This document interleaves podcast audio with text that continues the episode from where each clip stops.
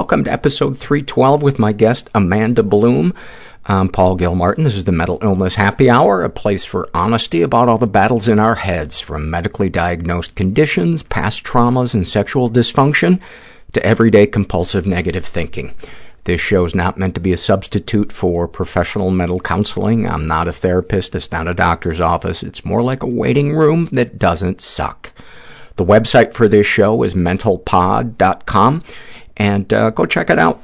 Fill out a survey. Maybe we'll read your survey on the air. Um, you can browse the forum, read blogs, guest blogs, support the show, uh, sign up um, on PayPal, on Patreon, um, donate frequent flyer miles. Those are all ways that you can support the show if you feel so inclined. Um, I want to, and by the way, this episode with uh, Amanda was recorded about a little over a year ago. So I think there's a, a question in there where I reference sleeping a ton and still feeling kind of depressed. That's hasn't been the case in a while. All right. This is uh, an email that I got from uh, a listener uh, named Melissa and I'm just going to read a portion of it. She writes, I'm a huge people pleaser and I'm afraid to end therapy with my current therapist. Um, I want to change because when I mentioned that I want to go over my past more and process things, she said she doesn't really do that kind of therapy and asked me why I wanted to do that, but she eventually obliged. I opened up to one of my friends about this, and he's been encouraging me to go to his therapist because he does go deep like I'm wanting to. How would you suggest I go about ending things with my current therapist? I'm afraid of hurting her feelings because I'm such a people pleaser, and I'm always afraid of people being mad at me because they will surely abandon me then. Hello, BPD. Um, thank you for, for that, Melissa. And, uh, I wrote back that I, uh, have had to do that. I've had to change therapists.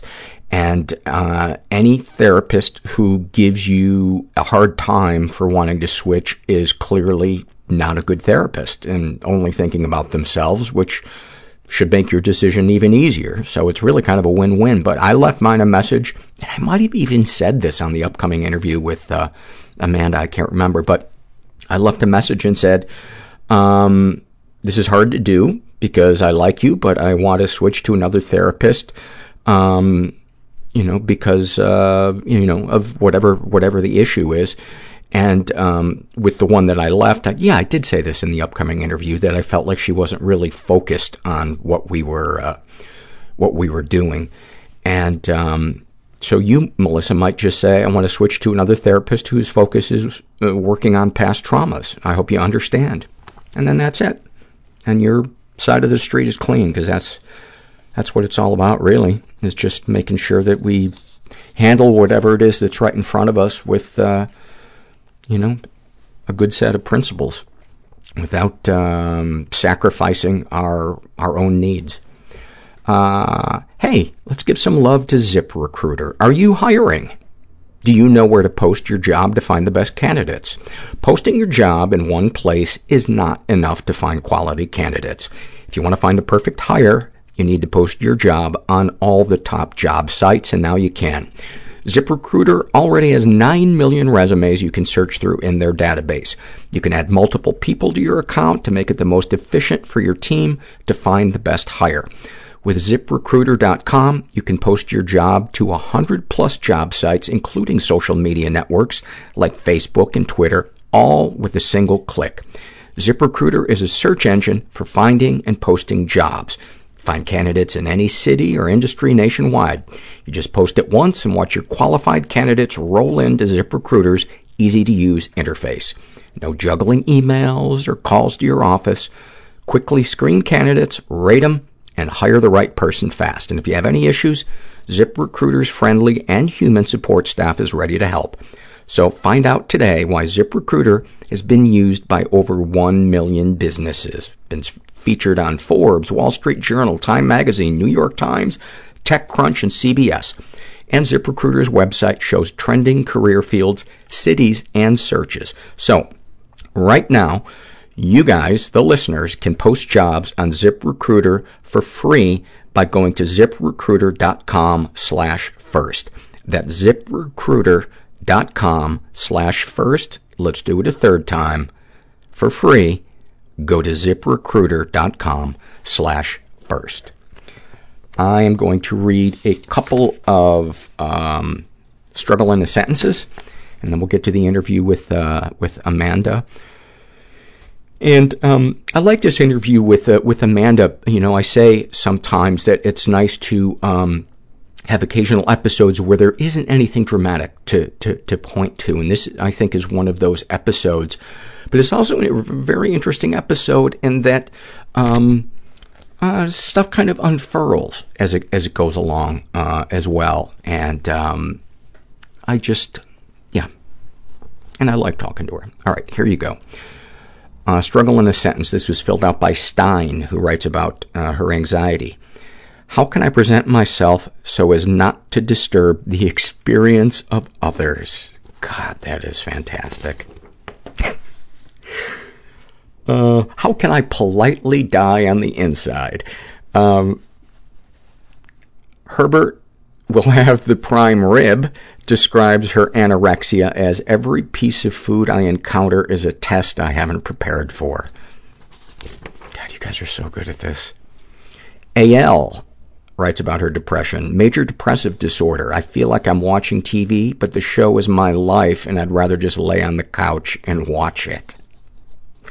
God, I've felt that so many times. So many times. Uh, Kala gives us a uh, snapshot from her life, um, struggling with uh, borderline personality disorder. She writes, came home uh, and had a shower so I could have sex with my boyfriend. Found him watching some girls online. The last two days I've been punching my body so hard as a result. I feel disgusting and worthless, and I don't know why, but I feel like it's true. Isn't it incredible how emotions can override intellect? It's just unbelievable. It's it's like the uh, the cliche of the skinny kid getting the sand kicked in the face by the uh, the uh, the big weightlifter, uh, or another reference that's older than that. Uh, I showered today. Uh, do I love that name? Shares about, and for some reason, I think almost all of the uh, almost all of the surveys today um, are female. I showered today, shares about her depression, uh, sleeping all the time because my dreams are so much better than my reality. About her anxiety, being too scared to poop in your own home because your roommate's boyfriend is visiting, so pooping in the trash bin in your room seems completely rational. About experiencing uh, racial or cultural bias, being closely watched by staff in a jewelry store for having brown skin, yet none of them offer to help me because there's no way I'd be able to afford anything. God, that has to be so infuriating. Um, and then this is fi- filled out by Amoeba, uh, who is agender and shares uh, about their uh, depression. My life will magically be better if I quit my job, move to Chile, start an alpaca farm, even though I don't speak Spanish, have any money or farming experience, know anybody, or have ever been there. I'm so scared of being alive and so scared of dying. I was so, so lonely, but I couldn't bear being around people, and it hurt. I've just been like very interested in dicks. I don't know how to let loose and just be. All my alters have different handwriting, and different Extremely anxious. affects. I am most turned on when I am in fear. My first thought was I'm about to die. Stomach clutching despair. Ocean of sadness. I came out over the phone to them. I put myself on the Atkins diet in fourth grade. They told me I was wrong.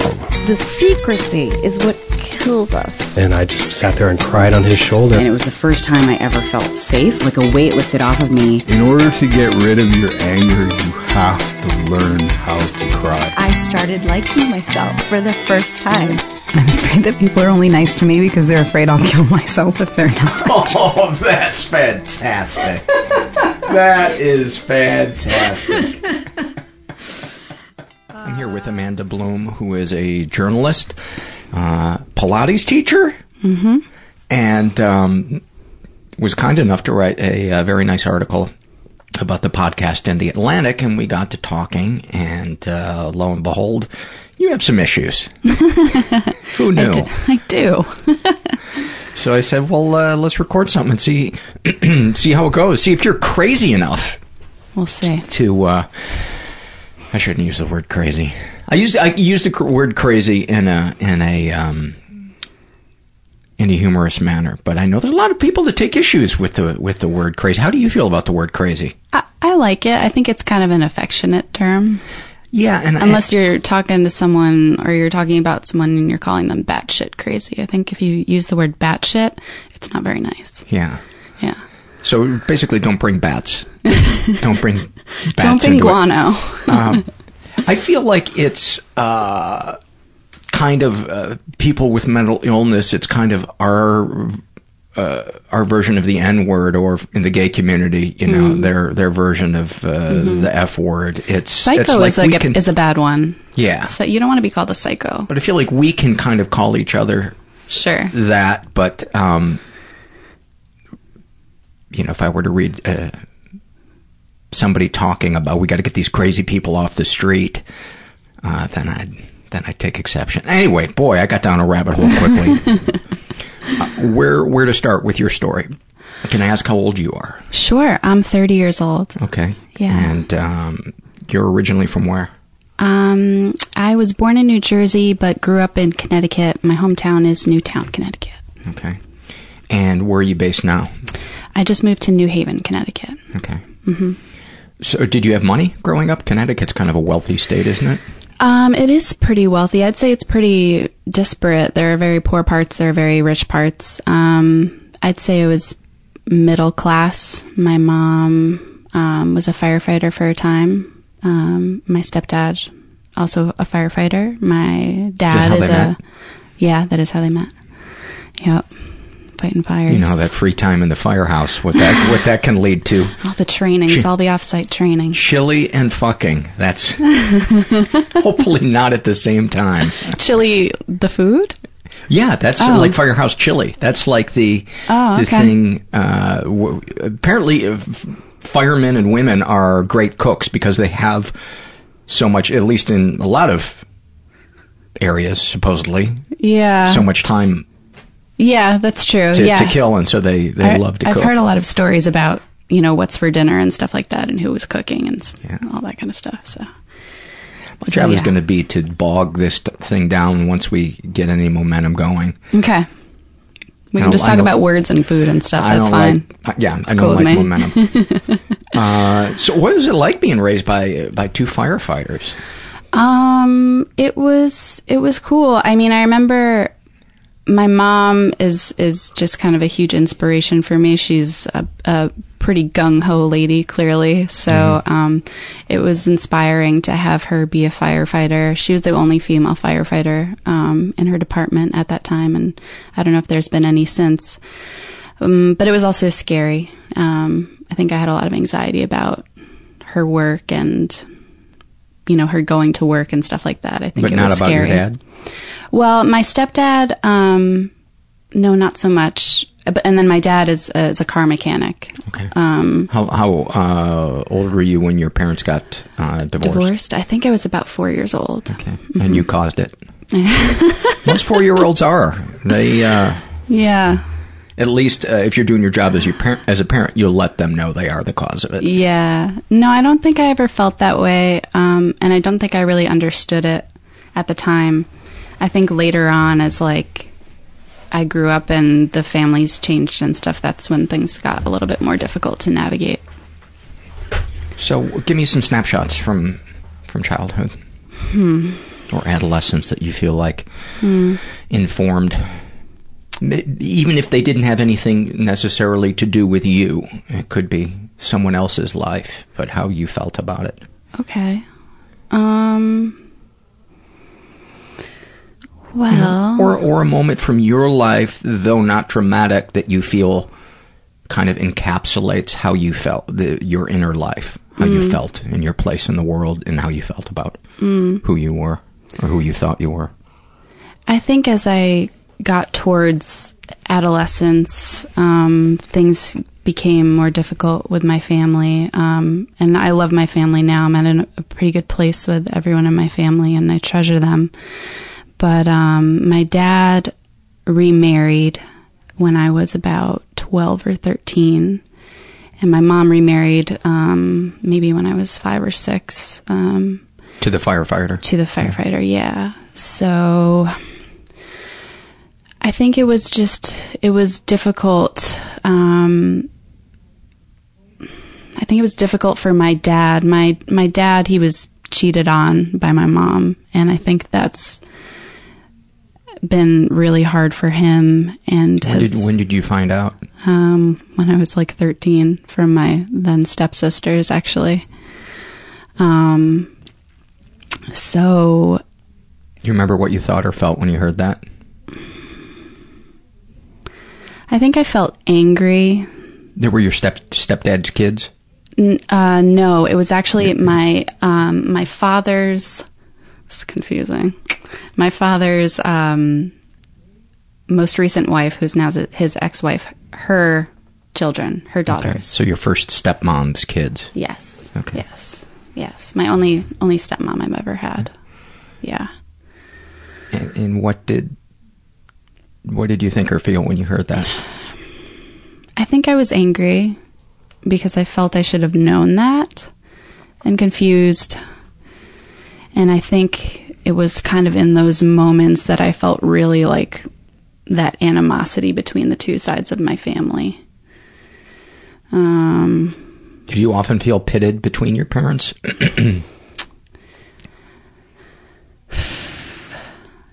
Yeah, there's still not.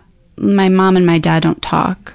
Um, I think they saw each other for the first time in a really long time last summer. And um, they just have no reason really to speak with each other, which is kind of a shame, but that's, it works for them, I guess. Would they talk badly about each other uh, to you as a kid?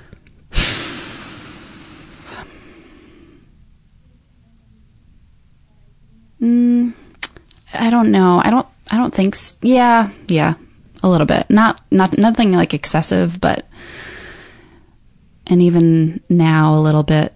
And it's not always negative, but they'll still talk to me about each other sometimes. Mm-hmm. Like my dad will comment on my mom's behavior in a certain way, and vice versa. Do you find yourself wanting to say something out loud about it? Um, I find myself finding ways to reroute the conversation so I can protect either side mm-hmm. because I can kind of see see what both of them went through and how hard it was and you know I just don't want to feed into any of the yucky stuff. Yeah. So um but I think um, something that I've been realizing a lot lately and stuff that's happened to me in the past year or so. In my own personal life, I've kind of found triggers of that in my childhood and it, they those feelings are feelings of exclusion and um, rejection. Um, and I think it started and I didn't really realize this na- until pretty recently, uh, my mom and my stepdad, they had um, my half brother when I was eight years old.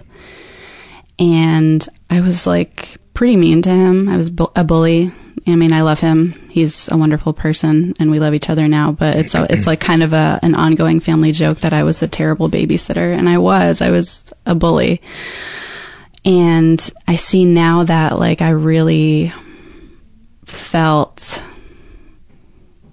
um, excluded from that unit. Like there's a unit inside that part of my family. There's I have an older brother as well who is my full brother, um, and so there's he and I, and then my mom and my stepdad, and then our younger half brother, and um, my mom and my stepdad and my younger half brother are very very close, and they're very similar people. Um, they're, you know, firefighter, military. My younger brother's in the army, and um, my older brother and I are just kind of um, a little bit more creative, and we don't have that routine, that kind of like clear cut path in our lives.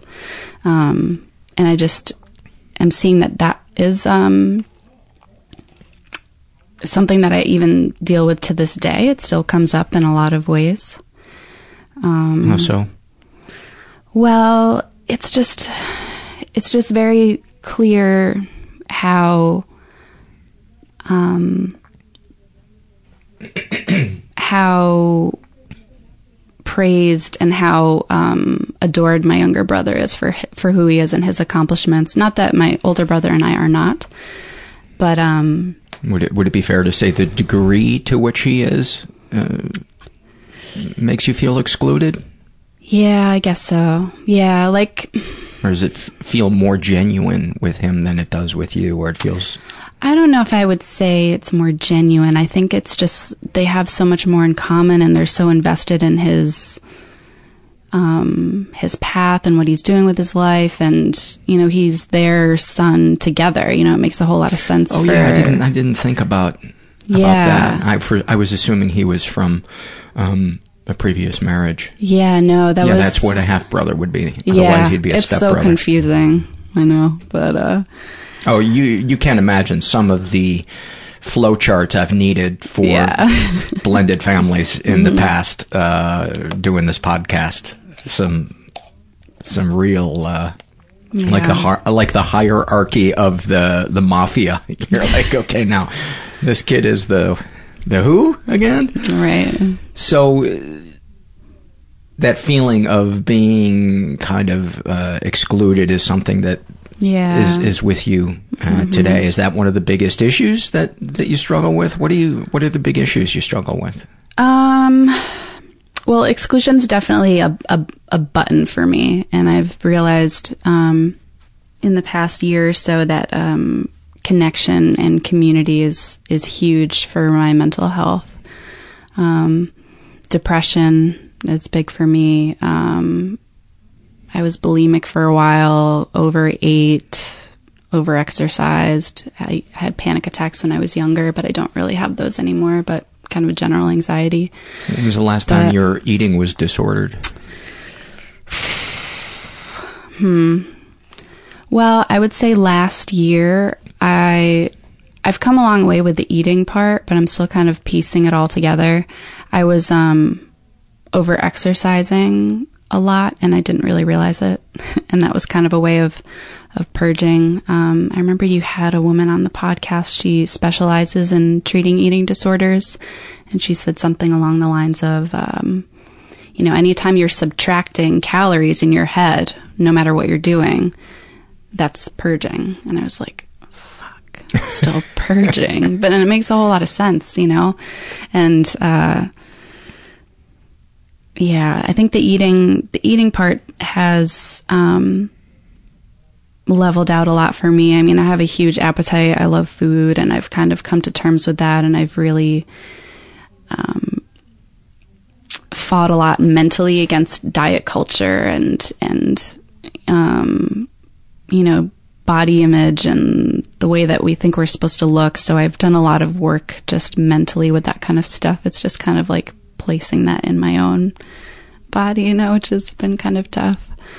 Um, and I also know that I don't have a realistic perspective of my body. Um, so I kind of keep that in mind at all times. Like even last night, I was at um, my friend's family's house, and we went up to the hot tub, and I like was in the bathroom in my bathing suit. I was like, I'm disgusting, and you know, an hour later after the hot tub, I was like, oh, I actually look pretty good. So it's just like totally.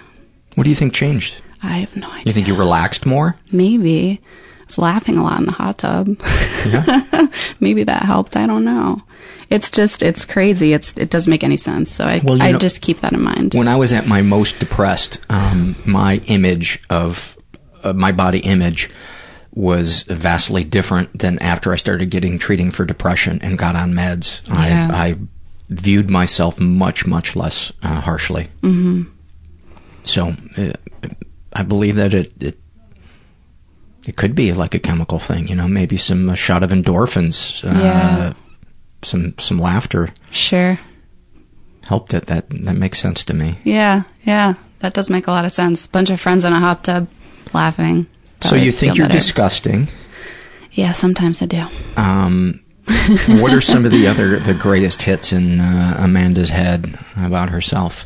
Mm, foolish, kind of unforgiving of, of my mistakes. Are you And- and forgiving of other people's mistakes? Oh yeah. it's just me. yeah. Um Yeah. Can you think of a, a recent mistake that you made that uh, where you went into a spiral over Hmm. it? What your thoughts about yourself were? I um I decided it would be a good idea to start having sex with my ex-boyfriend after about a year of being apart and it ended really badly. And when it did end really badly, um it was um what I was telling myself was you're so stupid, you're so stupid, you're so stupid. Why'd you do this? You're so stupid. That kind of thing. Why did you go back to him? Were you lonely? Yeah. I was in a bad bad spot. Is he single at that point? Is he in a relationship? Uh he was single, I'm pretty Okay. sure. Yeah.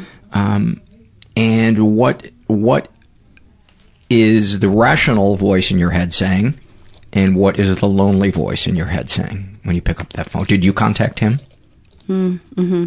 I I knew he still loved me, and I still loved him, and I still do love him. It's just uh, I was like, oh, but what if what if this could still work? It was like there hadn't been enough closure. I think What about the relationship was not working? lots of things. Let's, let's hear him. Um, I think we just had different values. Um, I thought that would work for me for a while, but I wasn't really listening to my gut. I guess. Your gut was telling you this is not a great fit, yeah. but the lonely part of you was like, yeah, but he was also a wonderful boyfriend, and I had been in bad relationships prior to that, and there was that rationalization too. It's like he's a wonderful, supportive boyfriend, and there are other reasons why I should stay. so he wasn't abusive. No. The last time we were together, though, I kind of realized he was borderline emotionally abusive. Can you can you be more specific if you're comfortable? Yeah. Yeah, I'm nervous about him listening to this, but um but basically when we were sleeping together again, um we were having um conversations that were I thought were pretty pretty good about, you know, obviously this is difficult because it's not casual. We we both have feelings for each other and XYZ. So all that was out there on the table and then when everything exploded, he um basically lied and and was telling me on the phone that um it was all out of carnal lust and I was crazy. I, he should have listened to everyone else. I was crazy and never should have gotten back together with me and blah, blah, blah. He should stuff. have listened to everybody else. Yeah. There's kind of a long backstory with like all my hometown friends and this like weird Dawson's Creek romantic indie drama that he was kind of a part of. Had you brought drama to the thing? Is that what was? I didn't know. I think I got sucked into it though. I got sucked into it. It was kind of irresistible. Um, I still struggle with with uh, explaining what happened because it's That's so the weird. worst, isn't it? It's Yeah. the worst. I think I'm still like figuring out what happened and why, and it's a little bit more clear now. But um, that whole thing was kind of what set off my depression last year, um, and it was that whole exclusion thing. I felt booted from my my like oldest friend group, and um, He got the friends and the divorce. yeah, he did. It that was another layer of it that was like extra painful.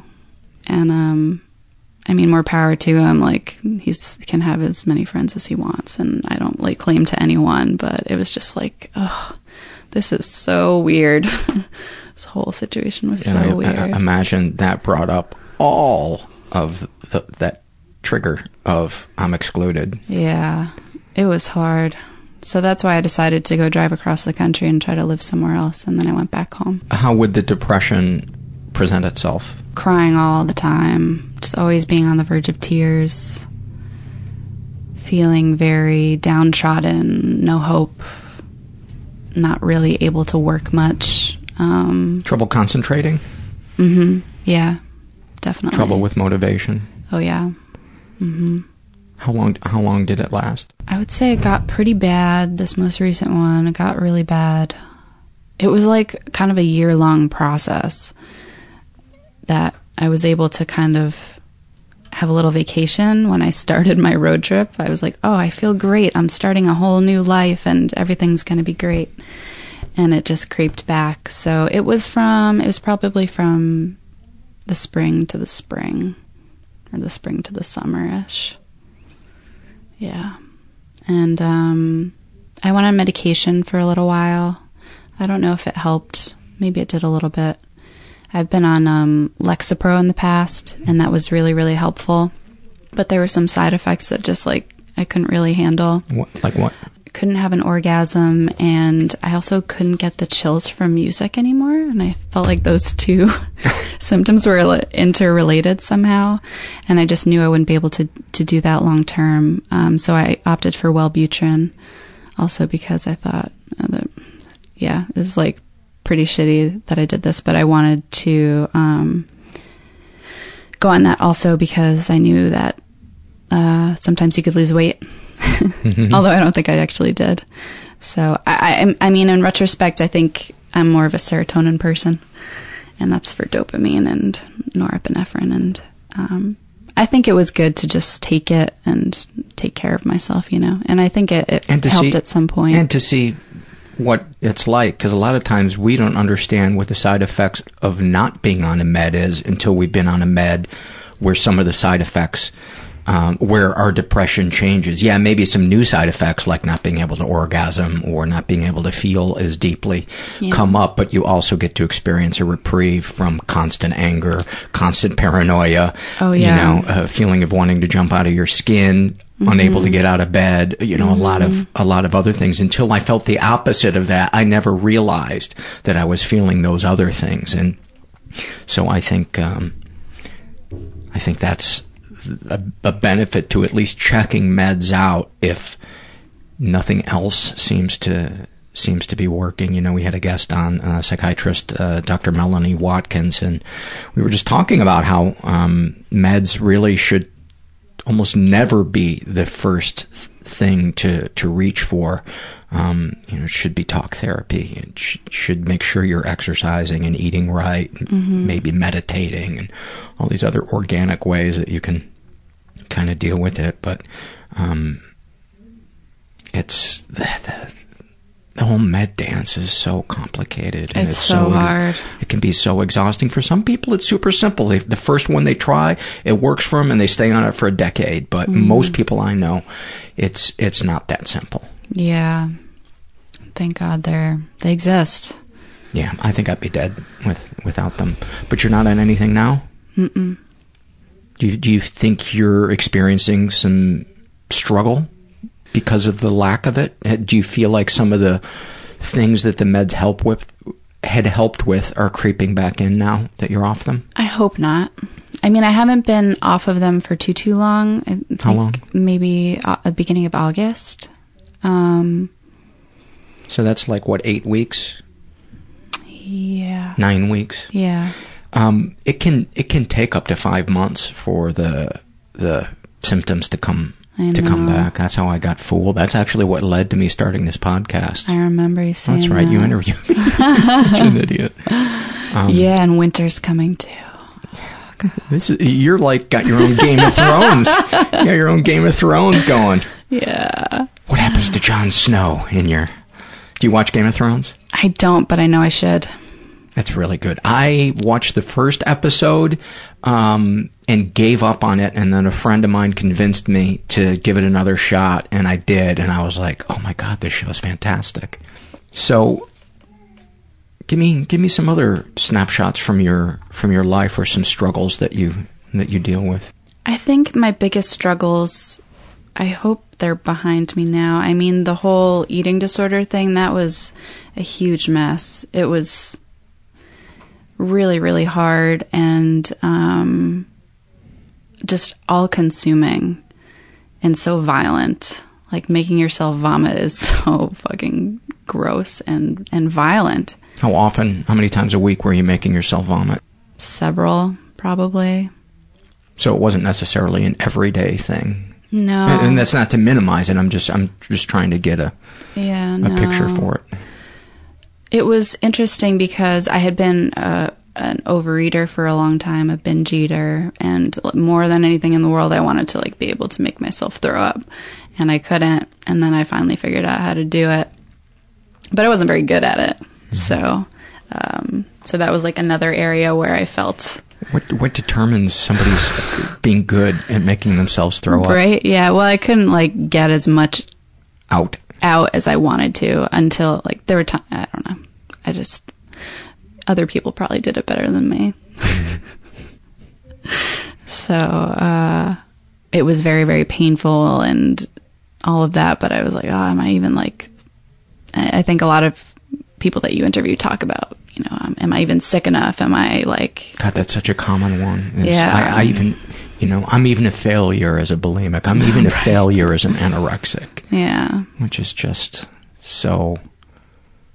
Yeah. You know, when I first got sober from alcohol, I felt like in many ways I was a little bit ashamed that my story wasn't dramatic enough. But yeah. when I compared the feelings that I had mm-hmm. to other people's feelings, feelings of worthlessness, and anxiety, yeah. and dread, uh, and anger. Um, it matched theirs, and so I think for anybody that's struggling with some kind of addiction, your story doesn't have to be. It's the feelings that we're running from underneath it that's that's important. Um, describe for me what you would think and feel when you were in your disease and you had made the decision, I'm going to sit down and binge. I'm going to go to the grocery store. What mm-hmm. would you, what would you get? And what would your like what kind of food? What kind of food would you get? Would just once you decided you were going to go do it, would your adrenaline mm-hmm. kick in? Yeah, it'd be like tunnel vision. It's like nothing could stop it.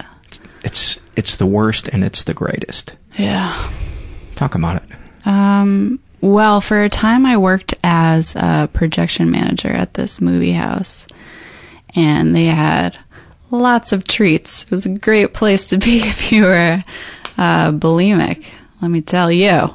Um, oh, God. Like, I would do the kids' birthday parties, and they would have Carvel ice cream cake. And I will always remember the packaging on that cake. The slogan is it's what happy tastes like. It's oh like this is God. so fucked up.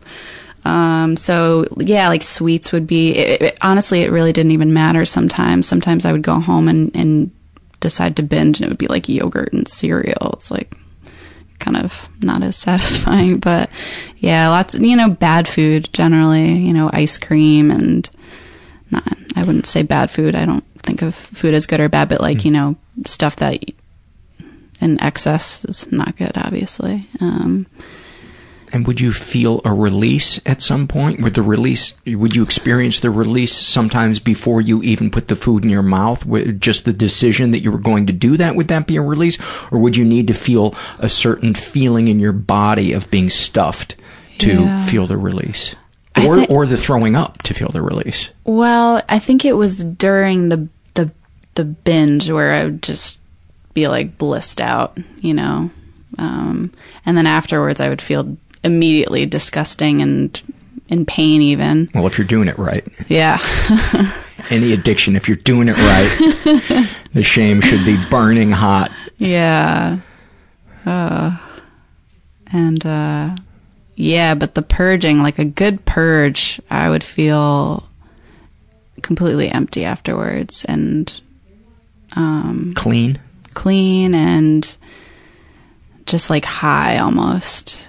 I've heard people yeah. say that. And that was like the the ultimate goal. You know, I, I didn't never I never wanted to binge because especially when I wasn't able to purge, you know, because mm-hmm. you just what can you do after that? You just have to sit there and digest all that food and you know, try to like exercise a lot afterwards or something. But, you know, purging was kind of just like the ultimate achievement.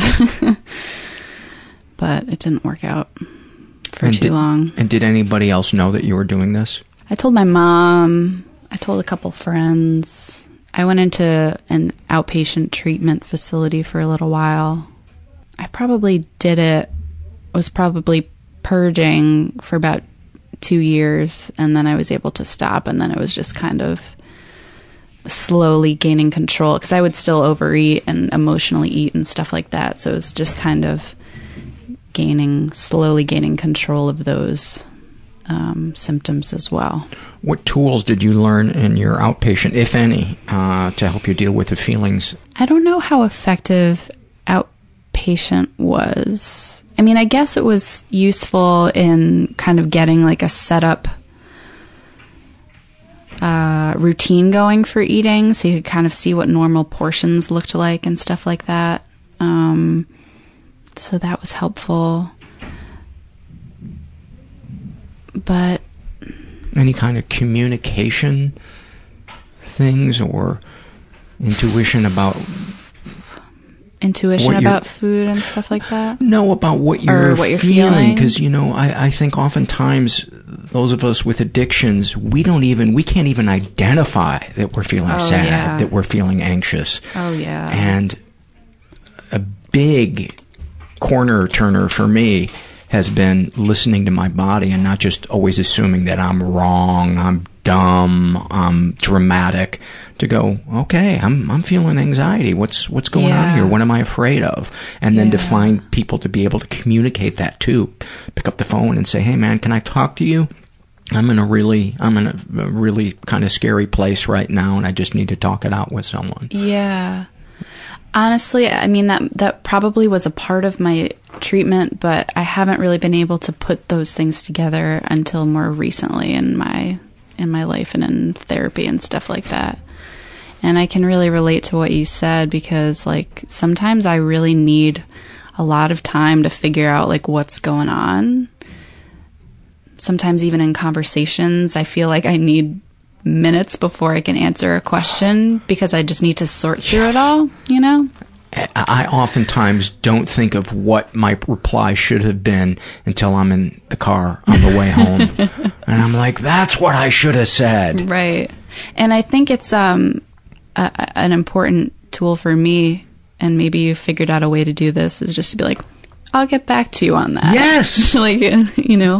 Let can, me think can, about that. Yeah. Can that's I think a powerful, about that?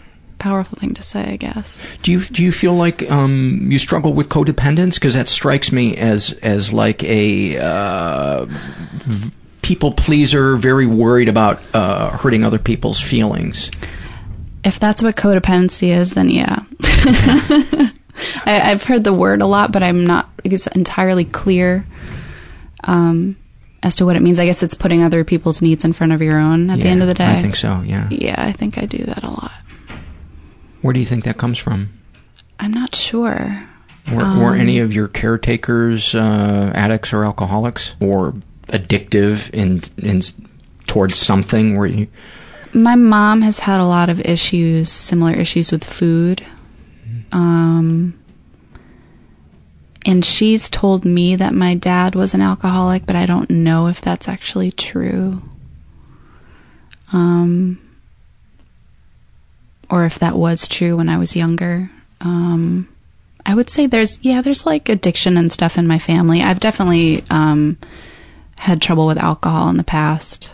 Um, a lot of, when I was bulimic. Um, that was a, a, a big part of that. That's too. a nice one-two punch, huh? Yeah, yeah, it's good.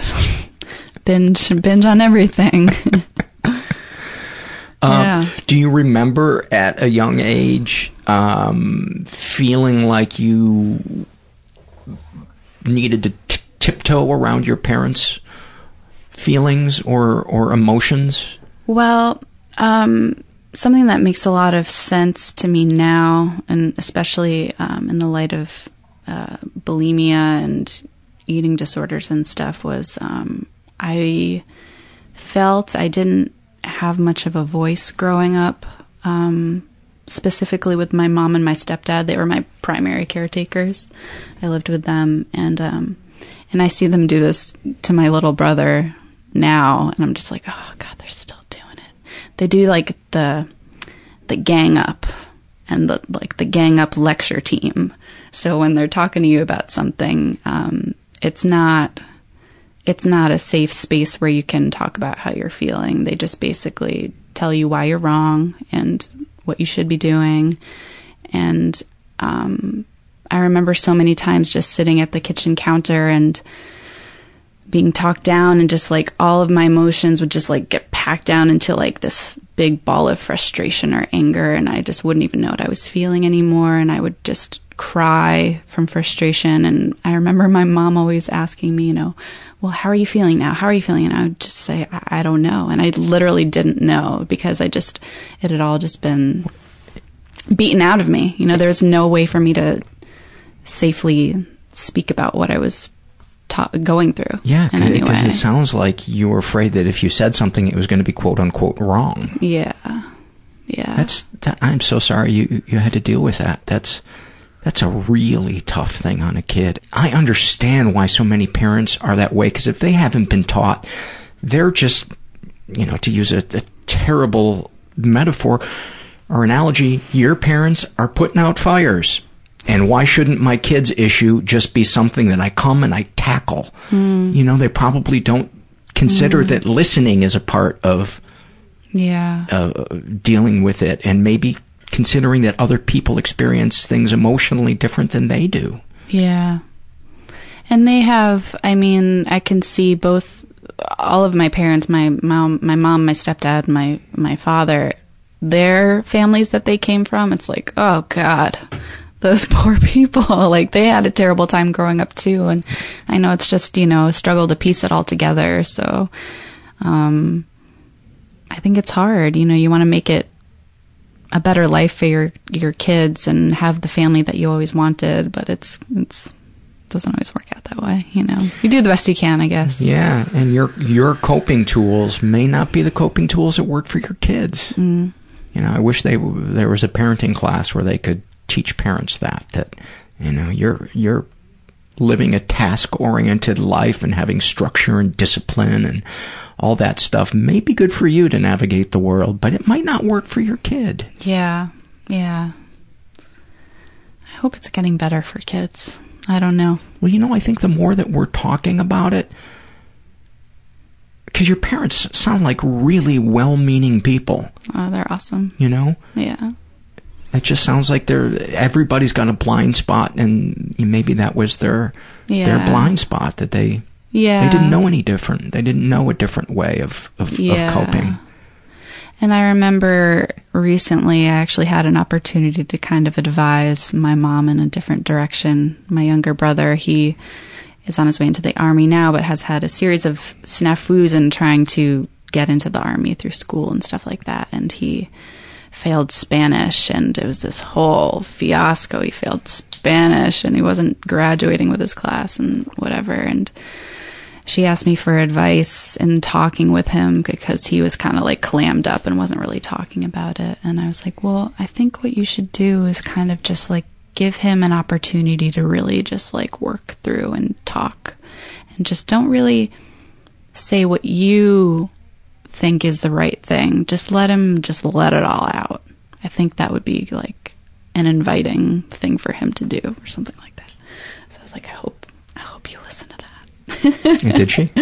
Um I I she might have. She thanked me later for that piece of advice, so maybe it worked out. I don't know. I wasn't I wasn't there to survey what happened. But I mean, my mom and my stepdad, they've taken care of me so many times like through the eating disorder. Before that, in high school, I had like debilitating panic attacks, and I just remember like crying on my stepdad's lap. And last year, when I was on my road trip, I came home from Seattle for Christmas, and like I was so depressed that I needed I just needed to go home. And they paid several hundred dollars to change my plane ticket in order to get me home like seven days earlier. And, you know, they just. Sounds like they really love you. Oh, they do, yeah. I'm very grateful. My family's awesome. They really, I feel just very safe with them. I mean, yeah, I feel very safe with them. So it sounds like things have changed yeah. From how they from that kid that would yeah. be well, i mean i'm an counter. adult now and i kind of have figured out how to navigate those some people don't though. I know. Some people don't. Some people still resume those those roles and go to that place of childhood shame and Yeah. i can't talk back and and there are times when i know that i have to in order to keep the peace i need to stay quiet or let things go. Um that's an intuition isn't it yeah um so i mean it's not perfect but i go ahead yeah i was going to ask where'd you learn those those skills from your outpatient thing or just Probably therapy In, in therapy, yeah. I mean, I've been in therapy on and off for a long time. Um, I've been seeing my therapist most recently for, well, we're coming up on our two year anniversary. um, and I she's. think the two year anniversary, that's Wellbutrin, right? what do you mean? like, you know, paper is your one year anniversary. Uh, you know, 25 years is Oh, gold. okay, Two year yes, anniversary yeah. of Wellbutrin. Yeah, It stupid applies joke. to my I situation for sure. Again, we had too much momentum going. I got too insecure. And uh, so, uh, two year anniversary. Yeah, um, and she's helped me really just kind of uh, feel validated in whatever I'm feeling, which was revolutionary for me. She's like, "Oh no, wait, like that's totally understandable." I was like, "Oh, it is." What'd Oh, that feel like? Okay, great, amazing. Seriously, like revolutionary for sure. And she, my takeaway with with my work with her is to get in tune with my gut because my gut knows, and I tend to rationalize things and overthink things and gloss things over. And um, I think, yeah, I think in working with her, I've just kind of been a little bit more aware of dynamics and boundaries, certain things. Like I, if I, when when my mom and I do fight, it's the worst thing in the world, and it's horrible, and it hasn't happened in a number of years. But I can kind of sense when those things, those fights could occur. So I kind of just like step back for a while. So I don't know. I guess it's just been practice. Talk about your therapist, what you love about your therapist. Yeah, she just um, has made me feel very safe and, yeah, just validated. And she's kind of brought things to my attention that um, I hadn't really thought of. She likes to talk about dreams. I'm super into dreams, Mhm. which is fun.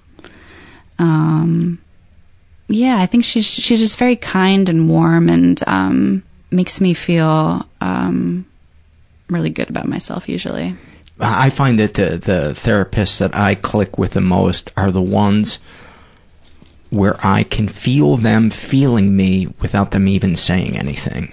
hmm Do you do you experience that with your therapist with just the look on their face that I that I feel empathy?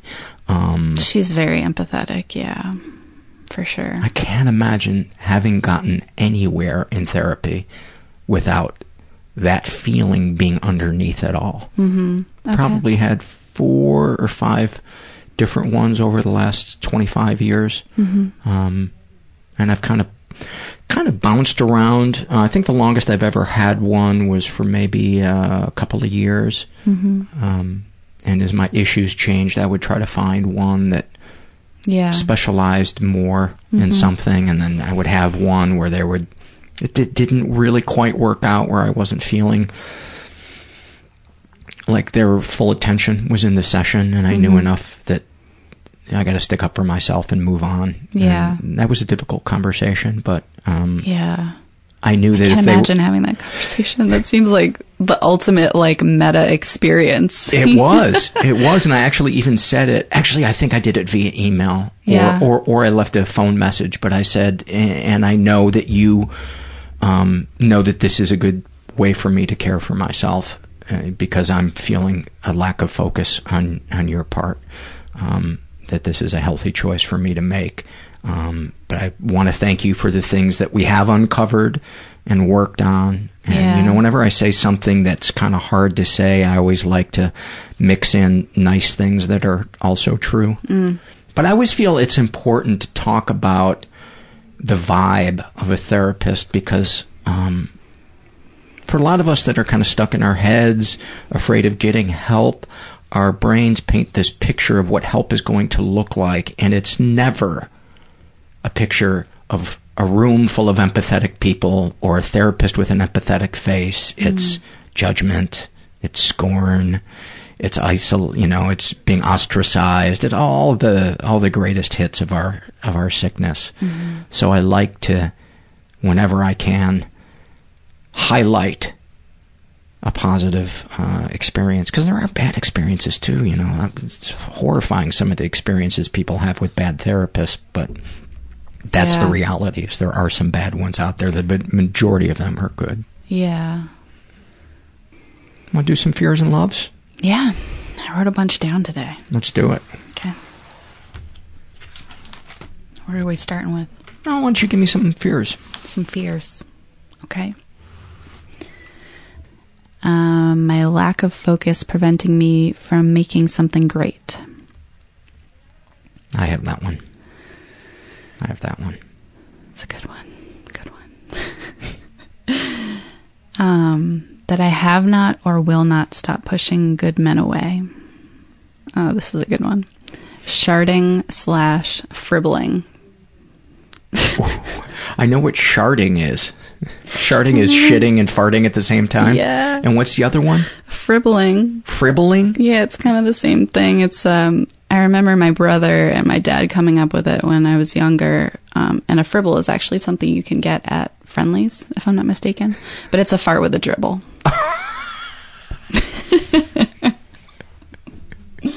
yeah. I was just uh, talking with friends today. We were we were swapping shit stories, and uh, uh, there's nothing there's nothing like, like a, a nice round table of shit stories to uh, to make you feel less alone. Yeah. Uh, give me give me another one. Uh, gaining weight, depression, uh, and moving back to negative thinking. Let's just go back to the gaining weight one for a second. So let's say you do gain weight, then what? Um, I think the thing about gaining weight is like you don't realize you've gained weight until you've actually done it, and then you can't do anything about it right away. You know, you're just like stuck with it. Okay, so then what happens? Um, So then you got you got weight on that you can't immediately get rid of. yeah. So what happens then? I just feel gross. Okay, so then you feel gross. yeah. Um, and I would probably start planning on how to lose it. Maybe exercising more. I don't think I would diet or anything like that, but figure out a way to be more active. So it sounds like you, even if you did gain weight, you'd have a solution for for losing it. Yeah, I guess so. I just like to talk things through sometimes Yeah. because in my head it's always it like ask me something that I'm that I'm afraid of. What are you afraid of? Um, I'm afraid that sleeping as much as I do, um, I'm not going to accomplish the things I want to accomplish. Mm-hmm. and then and then th- and this is what I do to try to get myself out of those things is like okay then what okay so then I'm not accomplishing as much as I should so then um, I'm not going to be able to uh, keep up with as the world becomes more expensive I won't be making enough money because I'm underproductive so um, I won't be able to live the lifestyle that I'm living now. Okay, so let's say that happens, then I won't be able to eat another good meal again.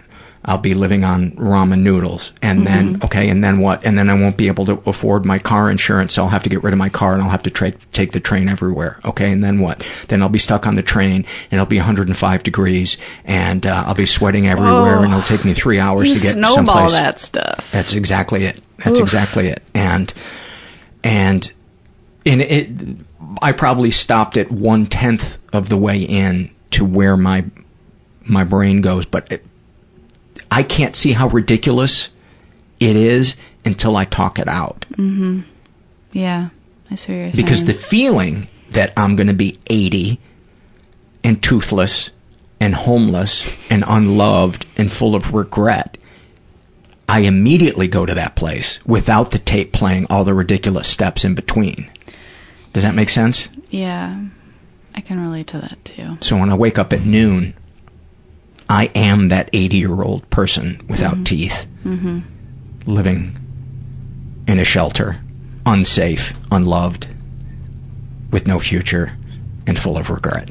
Ugh. Sorry. But I can, I can, I can diffuse it now, whereas in the past, it would, I would then get angry about it and I would need to find somebody to blame. So I would pick at my wife or I would lash out at somebody on the freeway Mm-hmm. because it was just this nebulous anger at myself that I was out of touch with. Mm-hmm. But that's what I get from, you know, they call it playing the tape through. Mhm. Okay, then what? Mhm. And then what? Have you ever thought about the amount of rest that you require in order to do what you do? That's too kind to myself. Okay. Just wondering. I slept for about 11 hours yesterday and uh, just really was like, didn't hate myself, but was just disappointed.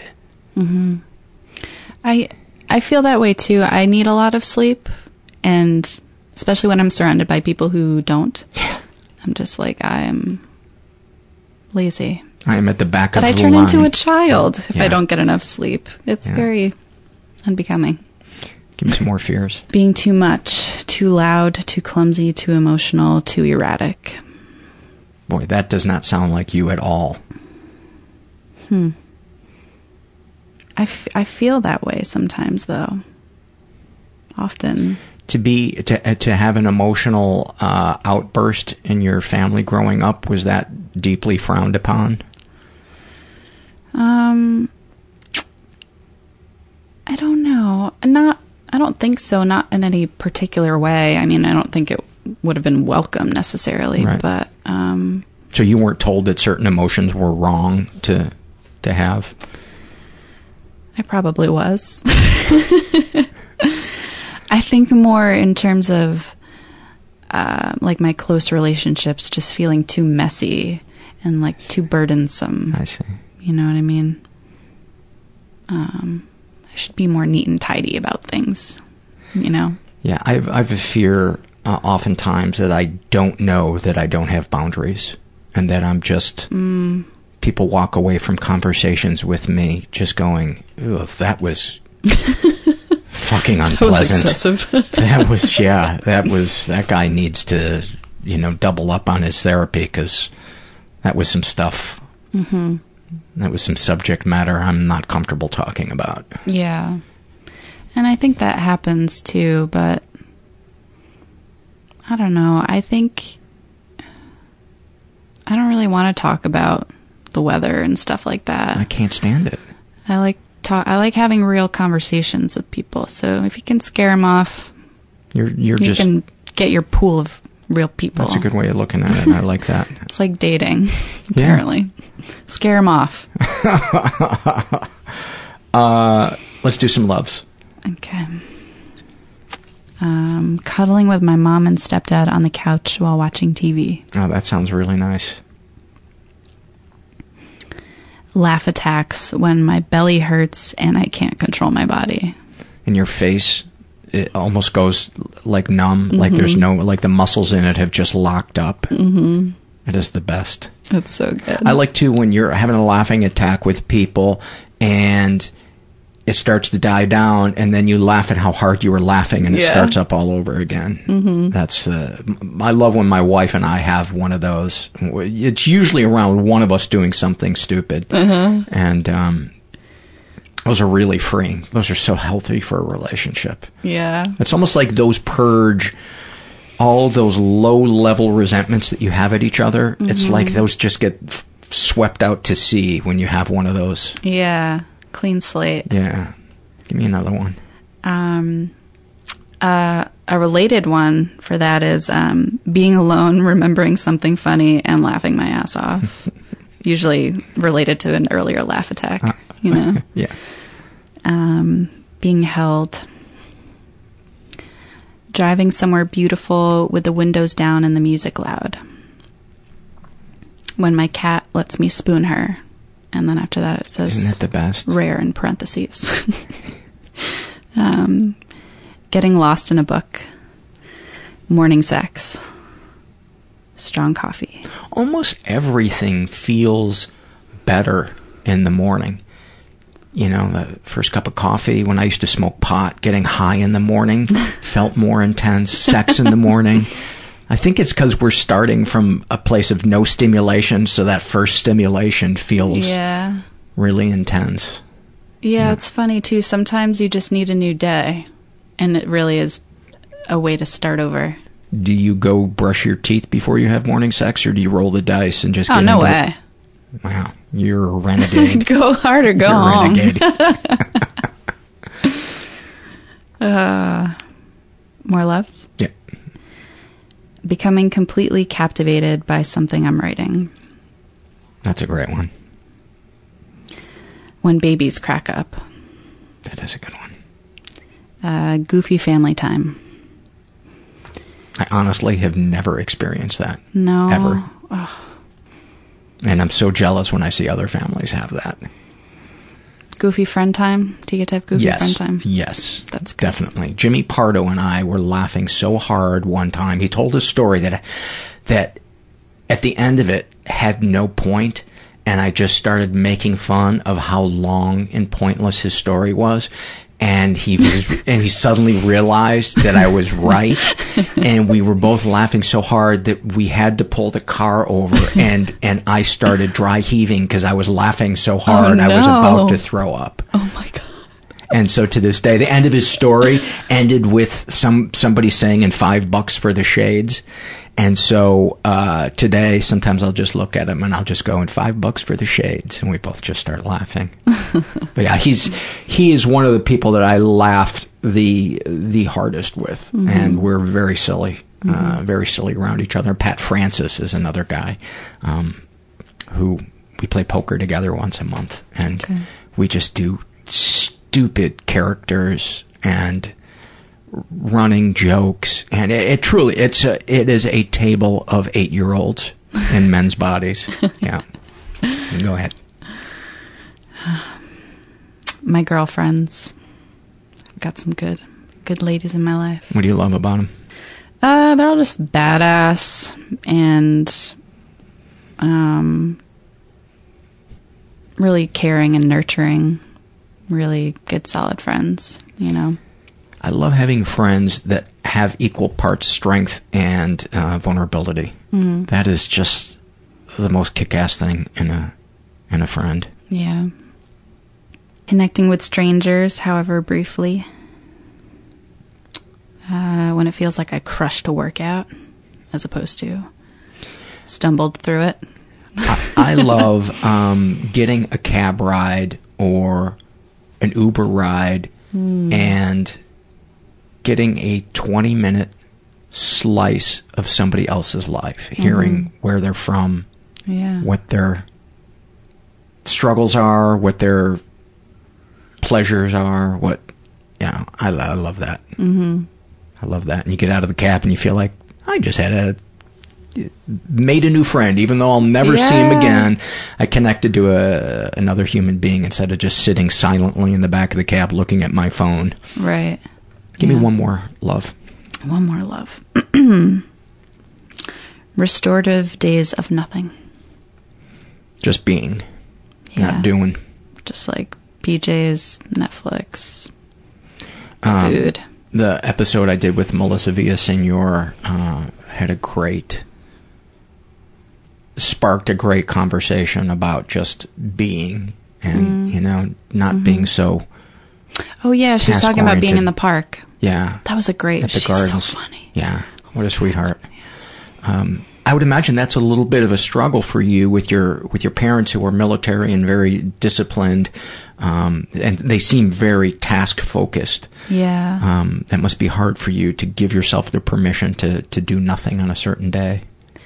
Yeah, I think it's also to um, the feeling like as a freelance person, I could always be doing something, trying to get more work somehow or working on something, and just deciding to unplug is is sometimes hard. Yeah.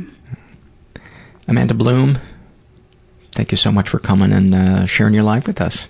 Thank you for having me. If people want to get a hold of you, uh, how can they do that? Uh, my website is amandabloom.com. I'm on Twitter at Amanda J. Bloom. And um, I'm on Instagram at Bloom Amanda. It's all just kind of a little. You can probably find that all on your website. right? Yeah, it's all on there. Okay. Yeah. Thanks, Some Amanda. combination. Thank you. Thanks. Many, many thanks to uh, to Amanda, and um, I'm not able to give you an update on her because uh, I'm recording this one day earlier, and I forgot to tell her that when I asked her for an update, so she hasn't sent it back to me. Um, but it sounds like she's doing well just from the brief re- reply.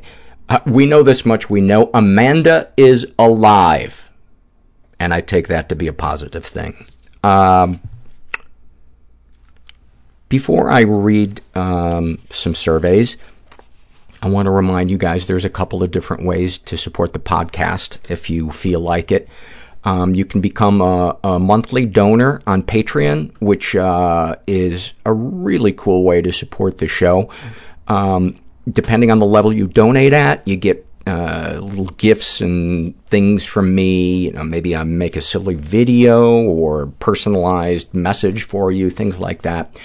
Um, and you can also do a one-time donation through PayPal.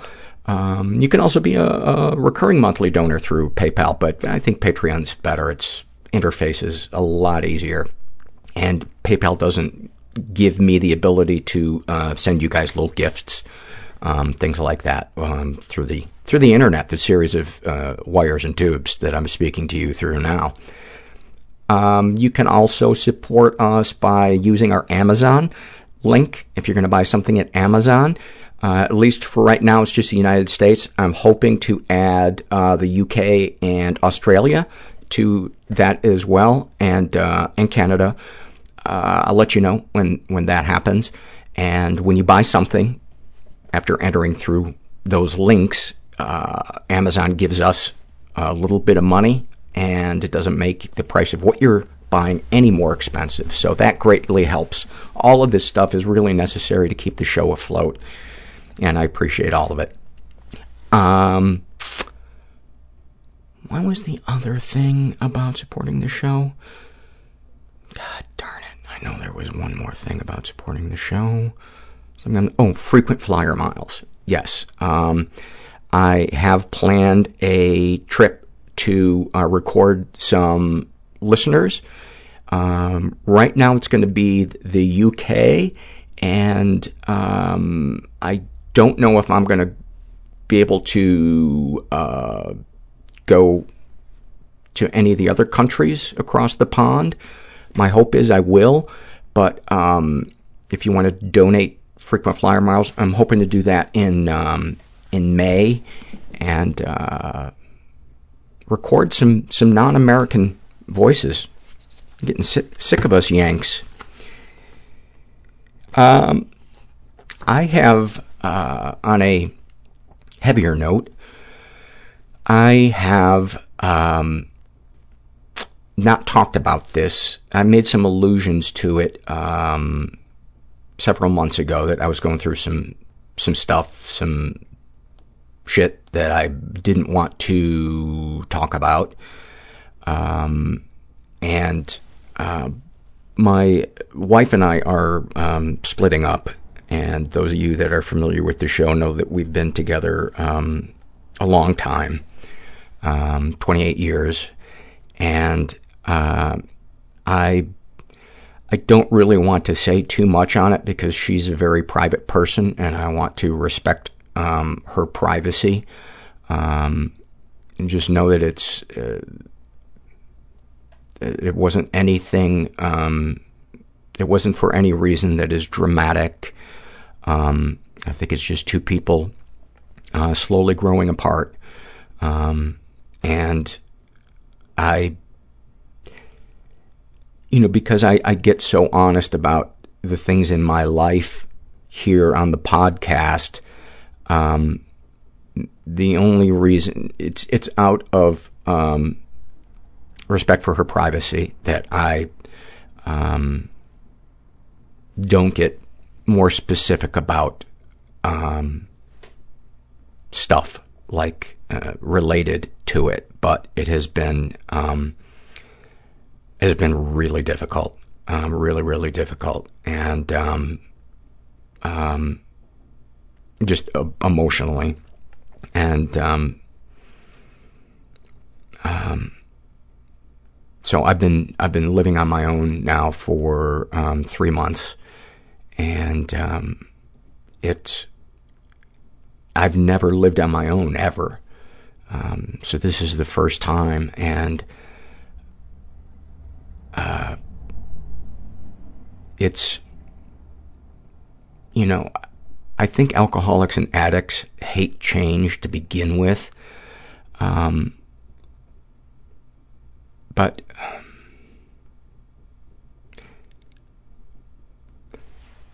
I'm hanging in there. Um, and I just felt like, uh, I felt like it was something that I, I should share. Um, but we had both decided to, uh, wait until after all of the holiday stuff was, uh, was done with to, um, talk more publicly, um, about it. I mean, obviously we shared it with friends and stuff. Um, and, um, yeah, it's just, it's, it's hard to, it's hard to talk about. So I'm going to read some, some surveys. This is a struggle in a sentence survey. And this was filled out by a person who calls, uh, she calls herself, All I Want is for Paul to cast me to hell. Well, done. And the reason I wanted to read this one is, well, I think you'll, you'll know after I read it why I think this is an important thing to read. Um, she s- shares a snapshot Uh, about therapy. She writes, I recently made the decision to go back to therapy, so I scheduled an appointment with a new therapist. She led me into her office, and as I sat down, she said, You'll have to wait a moment. I'm trying to figure out how to use my new iPhone. I watched her play with her phone for a few seconds, and then my eyes began to wander around the room. My focus drifted from her fake plants to the room's giant window, which offered only a view of dirt and roots, which were below street level, so I'm not sure why they even built a window. I then noticed a small picture frame mounted on the wall. I recognized the painting it held. It was a duplication of Vincent van Gogh's Wheat Field with Crows. Having taken several art history classes, I knew this painting well. As most of us know, Van Gogh had his own struggles with mental illness. His art was his way of both releasing his pain and expressing it for others to understand. Rather than carefully placing each brush stroke, he would pour all of his emotions into his paintings, sometimes violently. If given the chance to touch one of his paintings, you would feel that the brush strokes are sometimes several inches thick, as if he had thrown the paint onto the canvas. Even without taking technique into consideration, this painting is particularly haunting. It's often believed to be, be the, uh, one of Van Gogh's final paintings, and it's also said to hold hints of his imminent suicide. It depicts a dark, menacing sky full of crows, which are often a symbol of death. Beneath them lies a wheat field with one path leading down the center. The path leads to nothing and appears to end abruptly. I sat there for several minutes, staring at the painting and considering the parallels between its subject matter and my own life. I thought to myself, my life is a path headed to nowhere. My life could end abruptly. I too feel an ominous sky constantly looming, looming over me. About 10 minutes into our 30 minute session, the therapist finally put her phone down, looked at me for the first time, and said, You look like there's something you want to discuss. And as I was about to open my mouth, she continued with, But I want to talk to you about how you intend to pay for today's session. I looked at her in dumbfounded silence as she smiled, the least convincing smile I've ever seen. All I could do in that moment was silently question her character. I wondered if she was malicious enough to strategically place that painting in her office in order to subconsciously remind her clients of their suicidal ideations so they would continue booking sessions, or if she was as clueless about art as she was about dealing with people who are in emotional turmoil. That's such a, that is such an awfulsome moment. You know, it was a struggle in a sentence, but that is, that, a therapist like that is one of the reasons why people have fears associated with going to therapy. That is one clueless motherfucker right there. And I'm so sorry that had that had to be your experience, but thank God it sounds like you knew right off the off the bat that that was a bad therapist. Um, this is filled out by I Want to Sleep, and about her OCD. She writes, hitting myself over and over because maybe it'll stop me from thinking about hurting other people. About being a sex crime victim. Loving and yet being revolted by sex at the same time and uh, she would like to hear more episodes dealing with physical disabilities. And she struggles with fibromyalgia.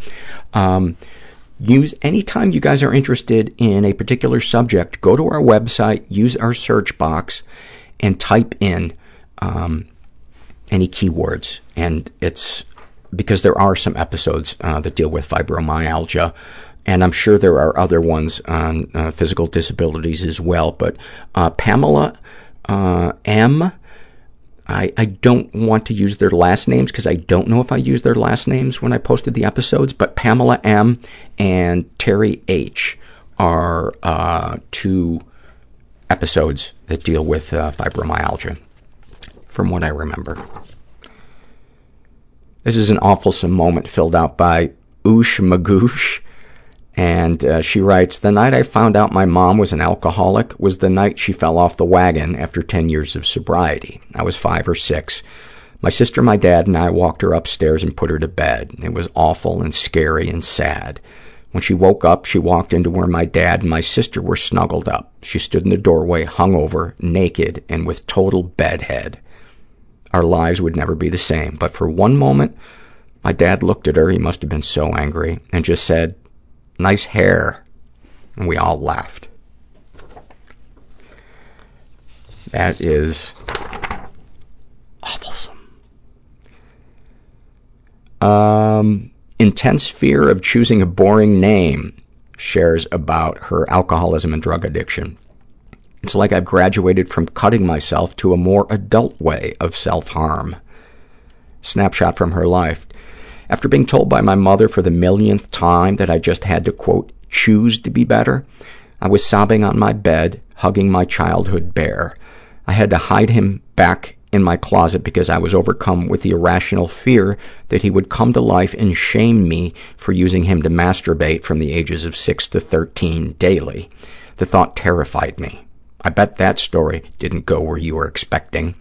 At least I was too paralyzed with fear and shame to cry any longer. Thank you for sharing that. And that is so abusive to tell a child to choose to be better emotionally. That is just so fucked. Anxious Picker shares an awfulsome moment. While drafting boundary setting emails to my emotionally, sexually, and physically abusive parents, whom I've pretended were good parents until recently, I picked off all the skin from my toe calluses. So, that is such an unpleasant image. Um, so you just like type a word and then do a little picking? Uh, remind me, by the way, to never use your keyboard. This is a shame and secret survey. I'm just going to read an excerpt from it. This is uh, filled out by going through the motions, and she's straight in her 30s and was raised in a dysfunctional environment. And um, she was the victim of sexual abuse uh, and reported it. And her darkest thoughts uh, that I don't deserve to feel happy, that I can't enjoy sex. Every time I have sex, I feel traumatized and think about childhood abuse. My husband has a high sex drive, so we have sex every night. I hate it. Sex in the movies looks like this amazing thing, and I've never felt that way about it. I've been married nine years and have faked every single orgasm and noise. Um, are survivors ever able to enjoy sex? And there is no one answer to that question. Um, well, that was a nasty cough. Um, but I do know this. I know there are survivors who who are able to um, have enjoyable sex lives. Um, you know, the kind of the classic thing that tends to happen is Uh, after somebody has experienced sexual trauma is they become either hypersexual or completely shut down, and sometimes going back and forth between the two for for periods of time. And I wanted to read your survey because I wanted to implore you to let your husband know what is going on with you because you deserve to be, to have your feelings taken into account. You deserve to feel safe. Um, and if that means not having sex, um, that, that, that means not having sex. Um, you know, you don't have to worry, uh, about how long that is right now. And if your husband really loves you, um, he will want to help you deal with this trauma that you experienced. And maybe a good way to, to do would be, would be to, um, um, bring him in for some, some sessions with your therapist. Um, but it is, it doesn't necessarily mean that you will, uh, never ever enjoy sex. There are people who, who are able to enjoy sex again the mo- majority of whom, though, need to process that trauma with mental health professionals or support groups. Um, this has been my, in, in terms of people I know and what I have read, that is, that is what I know to be true. Um, so don't give up hope, um, but there is no hard and fast answer for it.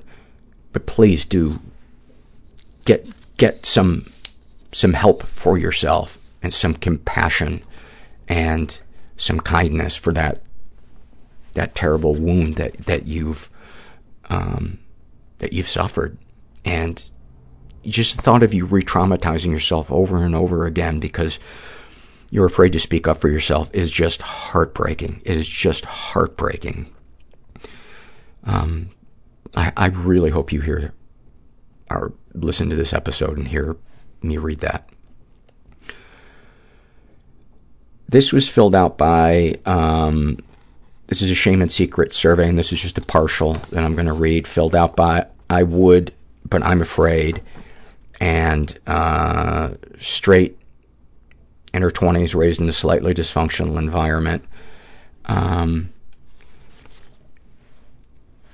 she writes, um, to the question, have you ever been physically or emotionally abused? She writes, not sure. And then, of course, I want to read this. At 28 years old, I'm starting to realize how much of a narcissist my mother is. She always suffered from anxiety and OCD, which I've always attributed to my own, but I never connected the dots before now that my anxiety may stem from my mom making all my struggles about her. She was also very belittling as a child. She would constantly comment on my weight. I struggled with acne a lot as a kid, and she would call me Zitty as a nickname. Just hold that for a second. That is how much our brains try to convince us that our parent isn't abusive. She said she's not sure that her parent was emotionally abusive. And her mom called her Zitty.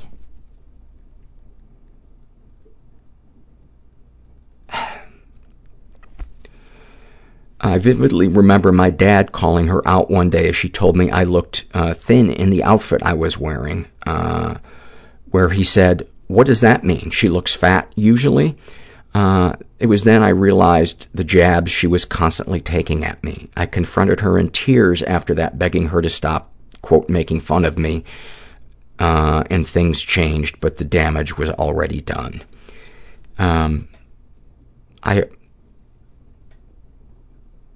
and then t- this to me is, an, it, I think, another example that your mom is somebody who is sick. um, any positive experiences uh, with your abuser? Uh, I'm very close with both my parents. My mom has been my confidant my whole life growing up, but now I see my little sister confiding in her, and I see the awful advice she gives, and it's like the veil has suddenly been pulled from my eyes. For example, my sister told my mom her boyfriend was being abusive and controlling, checking her texts and trying to control what clothes she wears. And my mom's answer to her was, well, yeah, but how can you leave him? You can't leave him. My sister is a firecracker and a beautiful and strong soul, constantly being told by people to be less than herself. My mom perpetuates this. Your mom is a sick person, and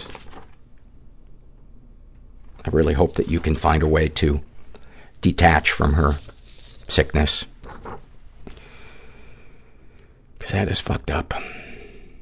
Calling your kid Zitty the very moment that your kid really needs you in their corner. When their insecurity is just flaring up and they're at that time in school when kids are at their fucking meanest. And that's what your mom says to you.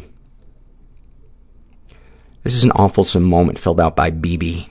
And um, she writes, I recently got prescribed new medication for my PTSD because Celexa gave me night terrors and dry mouth. Anyways, I was on day one of the new drug and was wondering if it was working at all. When I got home from work, my elderly neighbor stopped me as I walked out of my car and asked me how my day was. I did the same and asked him about his, and he proceeded to tell me all about his celiac disease and his young wife vomiting and having the shits the last few days. Uh, normally, uh, oh, when I finally walked in the house, I realized I had talked to him for like 20 minutes. I actually had a 20 minute conversation. Um, normally, uh, let's see. Oh, normally I would say to myself, great, fucking Mike is outside and he's going to ask me how my day is. Um, but, and then I would dart out of my car as fast as I could to get into the house. Uh, not that day, though. I was fully aware and comfortable talking about him and his wife's shit problems and actually enjoyed the convo. I think the new meds might be working. Smile. Sorry, I kind of stumbled through that one. I didn't need to apologize for that. You know what? Suck on me stumbling through that one. What do you think of that? You don't like me stumbling? Listen to another podcast. Oh, easy, Paul. Easy. Easy. What you guys can't see right now is I'm dressed up in a roller derby outfit. So when I when I get that helmet on, uh, I get a little aggressive. Uh, this is a shame and secret survey, and I just wanted to read one one single thing from it. It was filled out by um, Soggy Overcooked Egg, and she didn't know if this is considered sexual abuse. Uh, my father used to check on the, quote, status of my pubic hair and, quote, tickle me. Considering he's a doctor, still not sure if it counts and haven't told anyone, not even my mother. That is, and it doesn't matter that he's a doctor. That's probably his cover for it. And I'm really fucking sorry that that is the dad that you got dealt. Um, there is no reason, no reason for a parent to check on there there is no status pubic hair status. You know it's it's your fucking pubic hair. It's not your dad's. It's none of his fucking business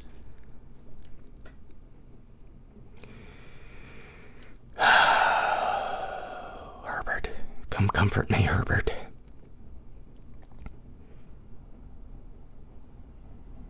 That's the other thing that's been really hard uh, having moved out because the the dogs are still at the house. And um I go take them out during the day when um when she's at work. And um you know they're getting older. They're 12 and 13 and it it just um it's like a physical representation of you know something coming to an end and and it just uh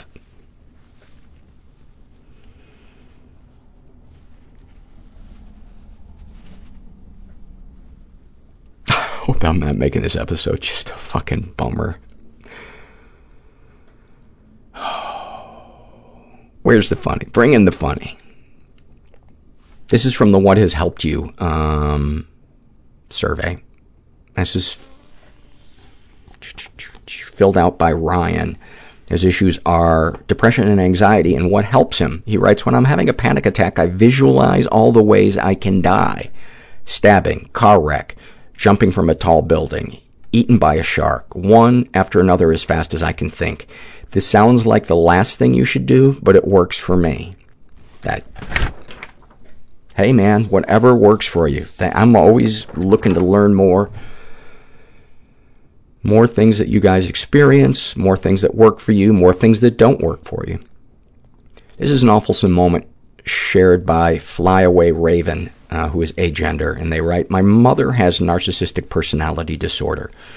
She would fight with me and burden me with all her problems in private, then claim my accomplishments and humiliate me in public. Star Wars was one of the few things we ever agreed on. When Carrie Fisher and Debbie Reynolds died, I felt like I lost a piece of that relationship. Then I began seeing all these pictures of the two of them as this happy mother and daughter pair. A photo of a young Carrie laughing, looking like she had tears in her eyes, while Debbie looked good-natured and motherly, uh, is what did me in. I sat staring at the photo, imagining having a mother who loved me so openly in public, and I began to sob. I wanted so badly to have my mother's unconditional love and acceptance, but now I'm considering fully cutting her from my life because I know deep down I'll never receive it. And I really need to mother the child in my heart.